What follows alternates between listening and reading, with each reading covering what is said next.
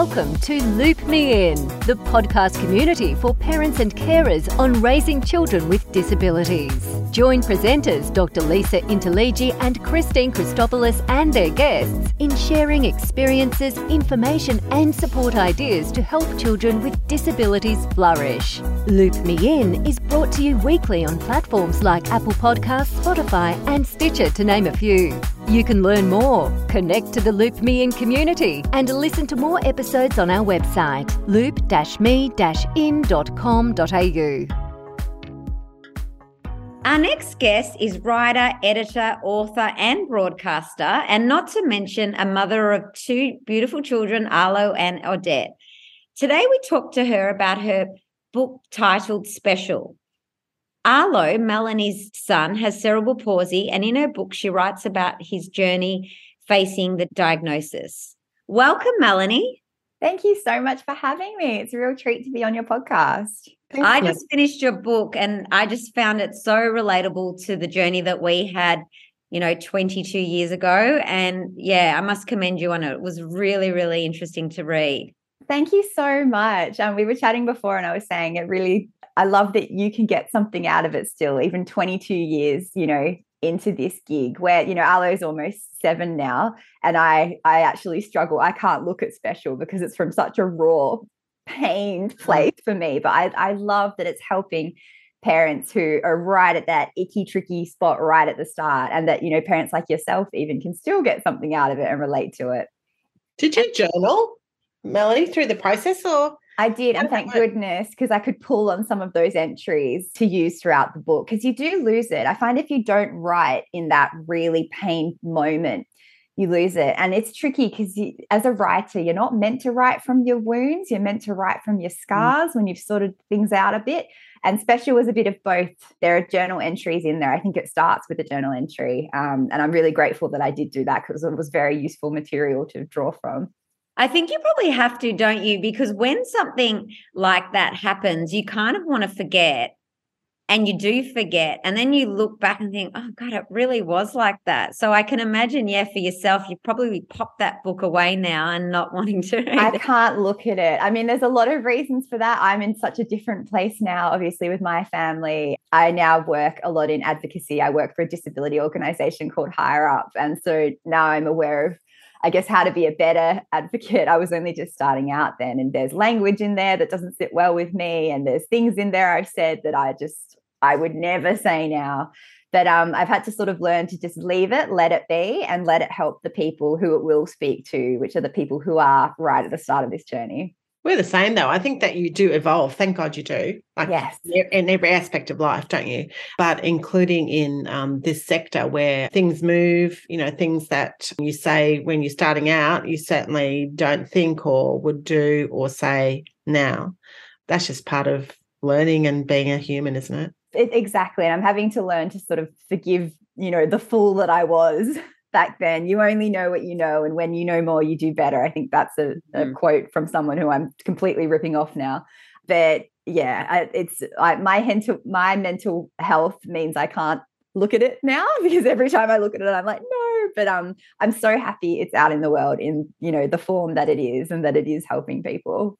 What made you write it? Utter desperation. When we got Arlo's diagnosis, I was so scared. I was so sad. And the way that I process things is by writing and by talking to people. And I knew that it would be helpful for me to speak to other parents who, you know, were also raising kids with disability. But I did not want to sign up to the, the support groups. I didn't want to mm. enter that space because I wasn't ready. I wasn't ready to identify as a parent to a child with disability because at the time I thought that was the worst thing in the world. I couldn't even say the word disability in relation to my son. Mm like I said, so much has changed, but that's just being honest about where I was at.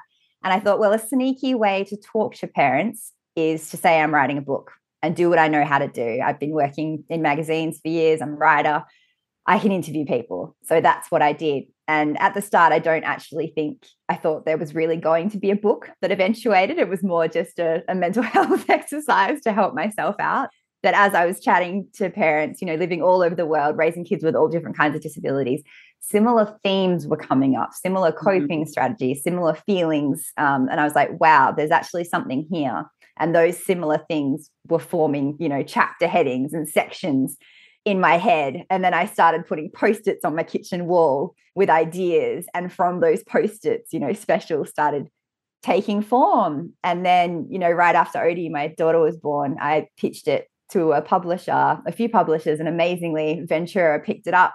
So I got a book deal and then suddenly had to write, you know, the whole thing. Um, so it happened pretty quickly. But like I say, I think, you know, that's a good thing because had it dragged on, I would have mm-hmm. lost, you know, lost the need to write it. Like I had to write this book to help myself. It was a very selfish pursuit. but I, like I said, I am glad it's helping other people. But at the start, it was certainly just to help me. And I think, like you meant say in the book, there weren't many books out there for families like us. And like, you know, the books are just pretty much like a bit like that poem that you have in the book, Going to Holland, which I have that piece of paper with that poem.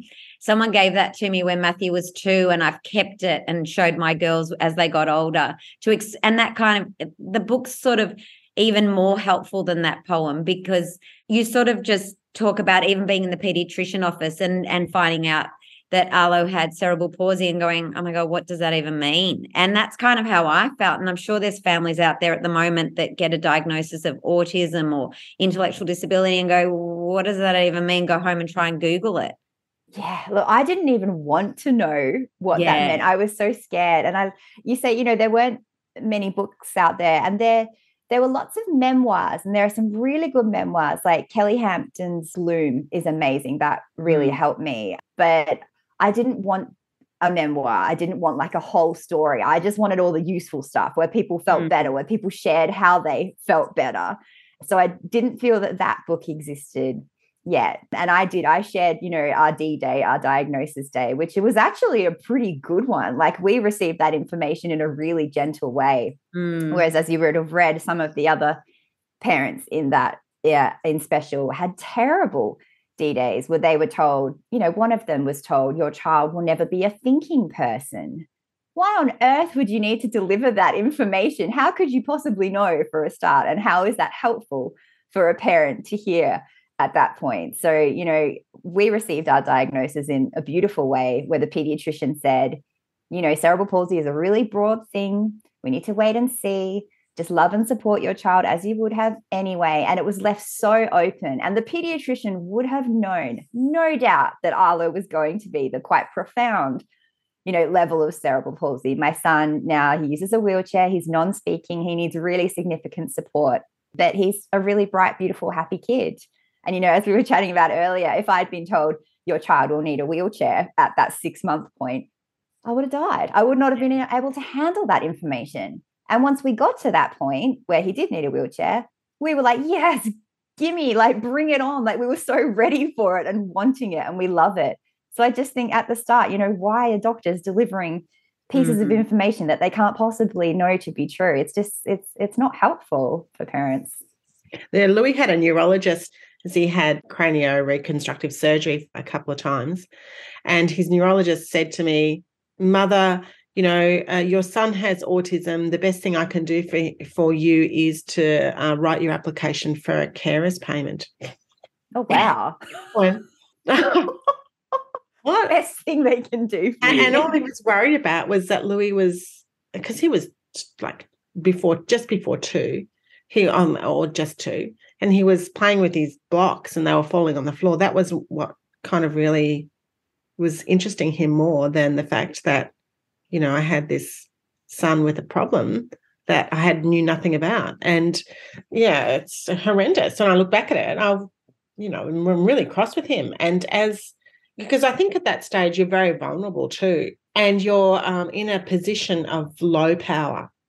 And i look at myself as as I know myself, and I wouldn't accept that sort of behavior from anybody in a normal circumstance. But because I had this child who was had been so sick, and you know, I felt very vulnerable too. And I think that you know that's often the case isn't it that this these diagnoses or this behavior on behalf of some of the medical profession they get away with it because somebody doesn't arc up and say actually that's not acceptable well we mm. don't know we're so new to the space mm. and the danger is you soak in every single word that mm. medical professional says which is why it's so important that we educate i'm doing some work with this beautiful organization called 21 gifts where we're writing something called a hope guide which will be sent into hospitals to help medical professionals you know, in the art of delivering a diagnosis and how to do it while leaving lots of room for hope and only delivering information that is helpful which you know would be great for parents. But i know that medical professionals are begging for this kind of information mm-hmm. as well because can you imagine how awful it is having to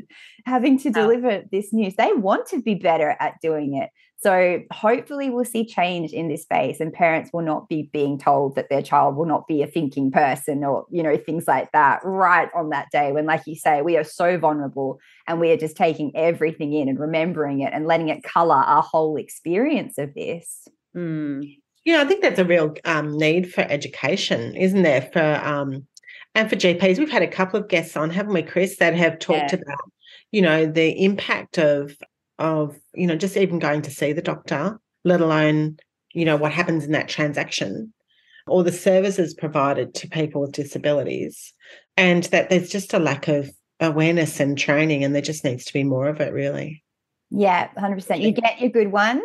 You do yeah. get amazing ones who do it well but more often than not you don't. So there is so much education that needs to be done. But we're finding, you know, in my experience of educating in that area, the the doctors and specialists are really open to it. They really, really want to learn how to do better, which is great. For sure. I think the nice part of your diagnosis day was when the pediatrician, something that really stood out to me was the pediatrician said to you, You'll be fine in your own home, but it'll be when you go out that it will be difficult. And it really stuck with me because I find that, you know, all the time that it is fine in your own little bubble at home because it's your normal family. But yet when you go out into the world every day, you'll always come across something that makes you go, oh, yeah, I do have a child with a disability because look at the way he's acting and look at that person looking at him. Yeah, 100%. You'll come across a crappy attitude or a step or, or a big crack in the pavement when you're trying to go for a walk. It 100%. It's it's the outside world, it's society that we need, you know, to work on to make sure that there aren't these barriers, you know, attitudinal or otherwise that do remind you like, oh yes, my child does have challenges because we don't need that. Um, but again, I'm hopeful, you know, and the work I'm doing now in advocacy, I see that change is happening. Thank goodness for the NDIS. I think there's so much potential there, and we've had a really great experience with it. It's it's really helped to support our family, so I'm I'm hopeful for the future.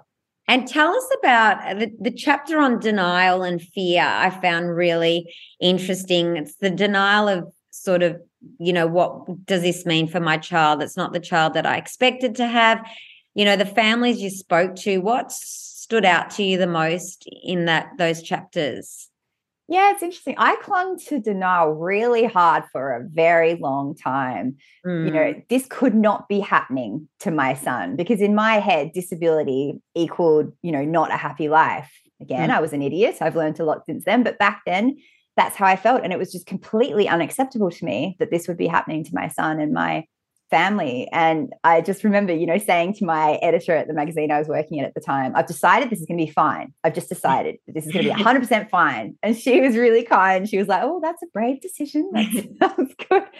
Whereas other families I found were more accepting. I think I was probably quite late to the party. The writing the book helped me a lot. And, and you know, that's another reason I'm really glad that I did it because God knows how long I would have simmered away in denial otherwise. But um, I found other, you know, better parents than me were more accepting, way more proactive at the start, did lots of research, were quick to connect with other parents in those support groups on social media. I was really reluctant to do that for quite some time. I think with cerebral palsy as well, you can stay in denial a bit longer because it is so broad. So you can tell yourself, all right, he's going to have it in one finger and that's it. Whereas, you know, I've got other friends who have children with Down syndrome, genetic conditions that, you know, were diagnosed when, you know, they were still the mum was still pregnant. And I think they sort of had to come on board a lot more quickly because, you know, there's no denying a Down syndrome diagnosis. Whereas with, I can't tell you the amount of times I Googled cerebral palsy misdiagnosis, trying to mm. convince myself that no, they were surely wrong. Yes, I stayed in it for ages. And, you know, I, I, say, oh, I shouldn't have, but it was a really nice place to stay. And I guess it meant, you know, I still went to mother's group. I still got a lot of, um, you know, the so called normal experience of early parenthood because I could. And, you know, Arlo was a beautiful, smiling, engaged baby from day dot. As the months rolled on, he didn't meet a single motor milestone. So it got to the point where we could no longer deny that I had a lovely fuzzy, you know, couple of months in denial being a new mum. And you don't want to take that away now, do you? No. Yeah. No. Yeah. No. I'm re- I feel really grateful that I had that and we did have that space, you know, for hope. Yeah, I feel super grateful for that. And I think the fear, you talk a lot about the fear being just a waste of time and, you know, just living in hope is you know a great thing to do because we don't know with our kids like any diagnosis it sort of no doesn't mean you get a list okay these are all the things he's not going to do or he's going to do. So it's nice to have a bit of hope and hope that hey maybe one day he will be able to do abc like the other kids. Totally and i think uh, you know there's a part in the book a chapter in the book on hope and the beautiful thing about hope is that it changes as you evolve. So at the start, I was very much hoping Arlo would be walking and talking because I couldn't fathom a future in which he didn't. And then once I learned that, okay, those things are not important at all, you know, my beautiful little boy, his body wasn't meant to walk and we're working on the talking, but he's found so many other ways of communicating now. So my hope for him now has changed. I just hope, you know, he has a beautiful, long, happy life, which, you know, looks to be happening. We're certainly on track for that. So hope is great in that it's this wonderful changing thing that if you keep with you throughout this journey is so helpful and such a, a wonderful yeah companion to have throughout. Well it keeps you it keeps you motivated to try. Absolutely yeah. otherwise everybody would just you know give up and what's the point? what's yeah. the point? Yeah. And what have you learned about yourself through this process with Arlo? Oh, that I can be confrontational if I need to be I'm such a people pleaser. I hate confrontation, but I tell you what, if anyone says wheelchair bound to me now, they hear about it. you know, wheelchair user. he's made me so brave. You know, I stand up for him when he's not getting the support that he needs. So I've learned that about myself. I also think Arlo's made me a much better mother than I would have been. I was very much, i I'm going to return to my work. Kids are going to be in daycare yeah. You know that's that. And yeah they both went to daycare but i was certainly you know need to be a lot more involved and hands on and you know there's another part. You reminded me a lot of special actually and it's nice. I'm remembering remembering nice bits from it that i like. There was a moment when i was in coles with arlo and he was a baby and you know he was meant to be in daycare and i was meant to be working but that wasn't happening. And I had him with me and I was at the checkout and I was feeling a bit low because I could see other mothers with kids sitting easily and trolleys without support and buying, you know, age appropriate food for their kids, whereas Arlo was still very much, you know, months behind. And there was this lovely older woman in front of me who said, Oh, what a beautiful baby. And I was like, Oh, thanks. And she was like, Do you get to spend much time with him? And I was like, Yeah, every day, every day. And that to out, but that wouldn't have happened. Like I wouldn't have been mm. so involved and I wouldn't have had this mm. beautiful time with him had we not been, you know, schlepping to daily appointments and doing all the early intervention and stuff. So I guess, uh, you know, I learned that I've got that in me. I can be, you know, maternal and a hands-on mother, which has been wonderful. And I think it's made me better with Arlo's sister, Odie, as well. Yeah, so I guess those would be the things. I know that I can be confrontational and stand up for my family when I need to, and that I can, you know, I can be a mothery mother as well. And talking about his sister, Odette, I think the, your chapter in siblings was great too, because we do forget about them sometimes, don't we? We kind of focus on the child with a disability. And, you know, I'll never forget going into Children's Hospital and talking to people there. And they kept, all they kept saying to me was, focus on the other two, focus on the other mm. two, because you're automatically going to be there for the child with a disability because you have to be but really and it's the biggest thing my husband and I have tried to do in our in our lives with our other two girls. How have you brought up Odie that you think is different to what you would have? Look we try really hard to keep them the same as mm-hmm. much as we can. They've both got pretty much identical bedrooms. Arlo's bed is hoisted up a bit and there you know his his equipment's in there and stuff. We try and do the same things with them. So we've very much tried to keep things level there. In saying that, Arlo, of course, needs us more. He always will. So we need to support him more. We need to be more hands on with him. And Odie is starting to notice that. You know, she's almost five now, and she'll say, Oh, can you play with me? And I'll be like, Oh, I just have to change Arlo's nappy and do this. And she's like, Oh, but you always spend time mm. with us. So she's starting to notice it. But where, you know, we're trying to make that okay by spending lots of one on one time with Odie as well, doing special things with her, you know, taking her out for special shopping trips and making sure that she gets time one on one with each of us, Roy, my partner, and me. We're super conscious of it. I think, like you guys are as well, which which helps. And it will be hard. I mean, she gets jealous of Arlo's kit. Like he has this great new chair that goes up and down, and she is so jealous. And she's always trying to climb on his, you know, equipment and things. Um, I'm just like, it's not a toy, you can't play on it.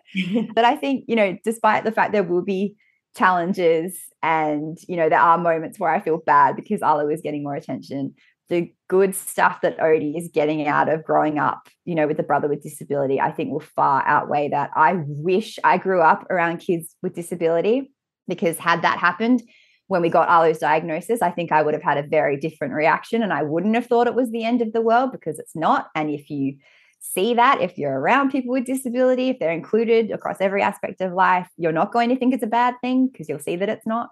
So I love that she's just got that perspective baked in. And, you know, I see that in Arlo's got so many friends in all his schools that he's been in, his daycare, his preschool. And I see that his friends and those kids just being awesome and not seeing his differences as an issue and finding different ways to play and communicate. So, yeah, I think the good that's coming out of Odie's relationship with Arlo will hopefully far outweigh any of the the challenges and tricky bits that she'll have with it. Yeah, I think definitely. Um, the our kids are very um, empathetic and caring and and we did a podcast with um, Marilena Chris's um, oldest daughter and my old son who's older than Louis. One of the things that I learned through that because because we don't have that direct conversation necessarily or get the same response from them. But we had um, Heidi, who has a brother with a disability, um, talk to them. And Remy said that he because our attention, we were very busy trying to cope with Louis at that stage, he learnt not to create a scene. Mm. And, you know, that was, you know, I think if I if I had any advice for you, um, because you've got younger children than we have, is get her to make a scene. Oh no, really? yeah, you kind of feel like you can't, you know, you can't be yourself because people's attention is on somebody else. So you've got to kind of, you know, manage stress as a young age for the whole family effectively. Mm. And um, yeah, that was something that, you know, we we found all these insights that we didn't know. But you know, by that stage, our kids are older. So I know I have I have so much to learn from you guys, especially when it comes to, I mean, Odie's still having tantrums. So she's very much making scenes, but mm. I sense that she probably will step back and be quiet and maybe not tell me things, not bring problems to me because she knows that we've already got a lot going on with Arlo. So that is great advice to what do you do? Do you sort of say like, do you have anything to tell me or do you want to talk about anything? Or how how do you bring that out of your kids? Oh no, we're not because this was only done a, uh, like twelve months ago. Like our kids are then in their sort of early to mid twenties now, so they're adults, and you know they have a different perspective. It's just mm. more as children. You know, uh, Remy didn't have parties mm. because he didn't want to make a. He didn't want to create additional workload or fuss. Oh, you know, yeah. Yeah. so you know, just making sure that they can make fuss. Mm. You know, they can drag attention. They're given attention is really important, I think. Yeah, definitely. I think the advice I can give you is we've always seen a psychologist. We have a family one, and I drag my daughters there. And they're like, you know, at 13, my eldest was like, why would I want to speak to anyone? Like, I don't, I've, I love Matthew, you know, it's fine. But the minute she got in there and it stood out to me the most, she was 13, she was about to start a new school, new friends because you know starting primary school she came with her kinder friends and they all knew matthew so it was nothing new and she said to the psychologist, you know, I'm starting a new school, you know, I've got to meet new people. And I'm actually really scared to tell mum and dad that how do I tell them about Matthew?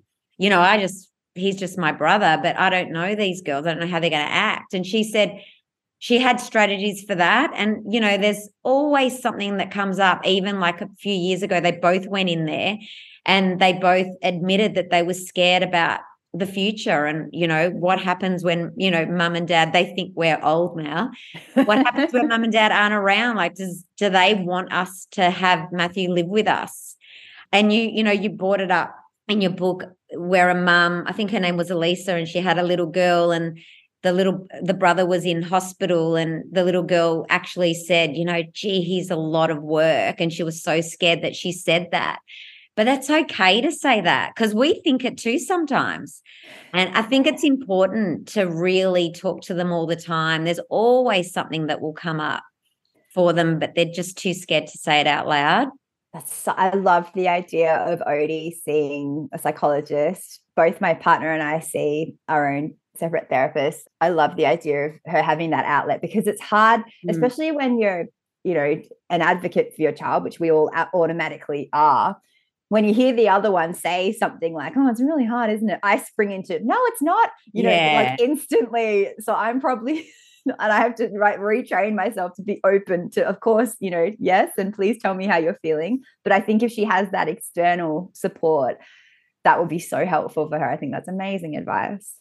Yeah, it it you know things like your book and the you know it's just I guess you talk a lot about community and how you've made a lot of friends in the community and that's what Lisa and I are trying to do with our podcast because that's another area. It's just so nice to have a community of people that you can work with and even your kids can talk to your other siblings. It's sure your community is building very strongly now that Arlo and Odie are going into school 100%. And we were worried because we've moved to Southern Highlands from Sydney a couple of years ago. So we sort of lost the network that we had. We didn't lose, but you know, everything went to telehealth and now we just see those friends occasionally. But um man, small town, tell you what, the community vibe here is amazing. Both kids have heaps of friends. The school has been awesome. Arlo started, you know, in mainstream, just our local public school this year with one-on-one support. They've been fantastic it's been such a wonderful surprise. I just thought, oh my gosh, you know, we're moving to the sticks. There's going to be no one, no one, no other families with disability. I was so wrong. There's a huge disability yeah. community.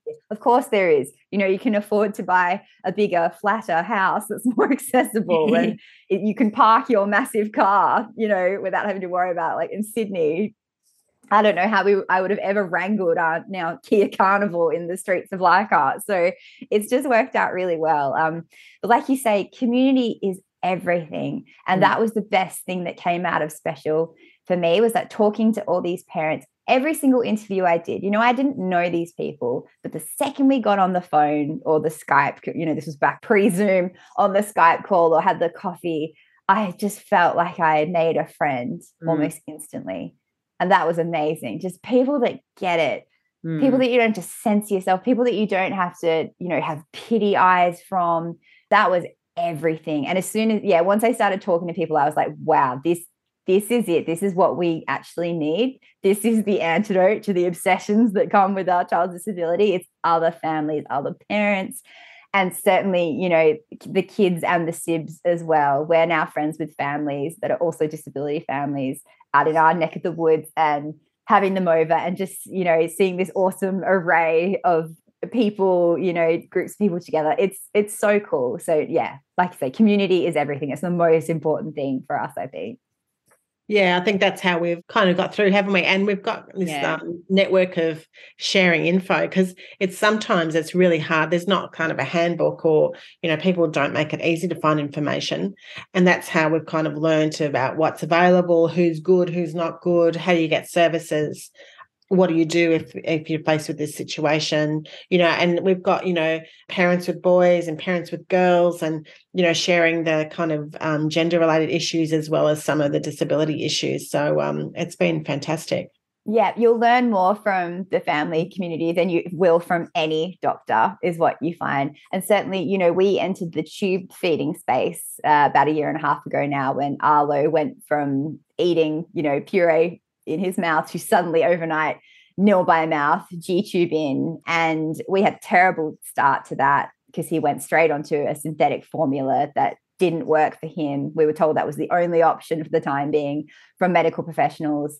And then, you know, luckily I was tapped into the Facebook community and parents just jumped on me and said, just stop, just blend up what he was eating before a little bit more and put that through. And we're now on blended feeds, which work beautifully for Arlo, but that experience inspired the magazine that I now publish annually, The Blend, which is a lifestyle magazine for the tube feeding community. Because I'm like, gosh, like people just need a better introduction to this space. They need to know that this community is here and they need to see how beautiful it is. You know, I got a designer, I used to work at a magazine with to design it for me, and it is, you know, the Vogue living for tube feeding. Like it's gorgeous. and why not? Why shouldn't yeah. we have beautiful resources? Why do we get some ugly pamphlet if we're lucky yeah. or stuff that has like children's handwriting in rainbow scrawled all over it when it's meant to be for parents? That's no, right. we should have beautiful resources to show us how rich and beautiful this experience can actually be.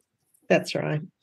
yeah. and that I think that was the the nicest thing I loved about your book, how positive it was. And even though, like we said before, my son is so much older and I've been through all this, I still got so much out of it. And I just hope everyone out there reads it because it's a really positive community book. And yeah, I think I'll go back and, you know, read little chapters here and there. And I'm so grateful that you had some time to spend with us today. Thank you so much for having me. Like I said, the second I chat with parents like you, I feel like instant friends. We all get each other. It doesn't matter how long you've been doing this for. And that's that's the beauty of our community. So thank you so much for having me on. I really appreciate it. Melanie, where can people buy the book? Where you like to buy your book. So it's available Booktopia if you like to buy local. It's on Amazon, so you can get it anywhere in the world. Um, there's an audio book as well. And yeah, if you're tube feeding, please have a look at the Blend magazine. It's free to read and download online. And if you need, sorry, this is a total self plug, but if you need to help with navigating the NDIS, I've got the NDIS Know How podcast too. So lots of resources that hopefully people will find helpful. I'm sure we'll definitely have you back on one day to discuss yes. all of those as well. and please come on my podcast as well. We'd love to. Thank you. Thanks, Thanks so much, guys. Bye. Bye. Thanks for being part of the Loop Me In community today and joining our conversation on raising children with disabilities. Join us for the next episode on some of your favourite platforms like Spotify and Apple Podcasts. If you would like to support us, please recommend the Loop Me In podcast to your network of parents, carers, and providers. If you would like us to cover a topic or invite a guest to chat, please email us at contact at loop-me-in.com.au or go to our website at loop-me-in.com.au. If you've got any feedback, please let us know so we can improve and cover issues you want. And of course, if anything in the podcast today has raised concerns for you, you can contact Beyond Blue on 1300 224636 or Lifeline on 13114.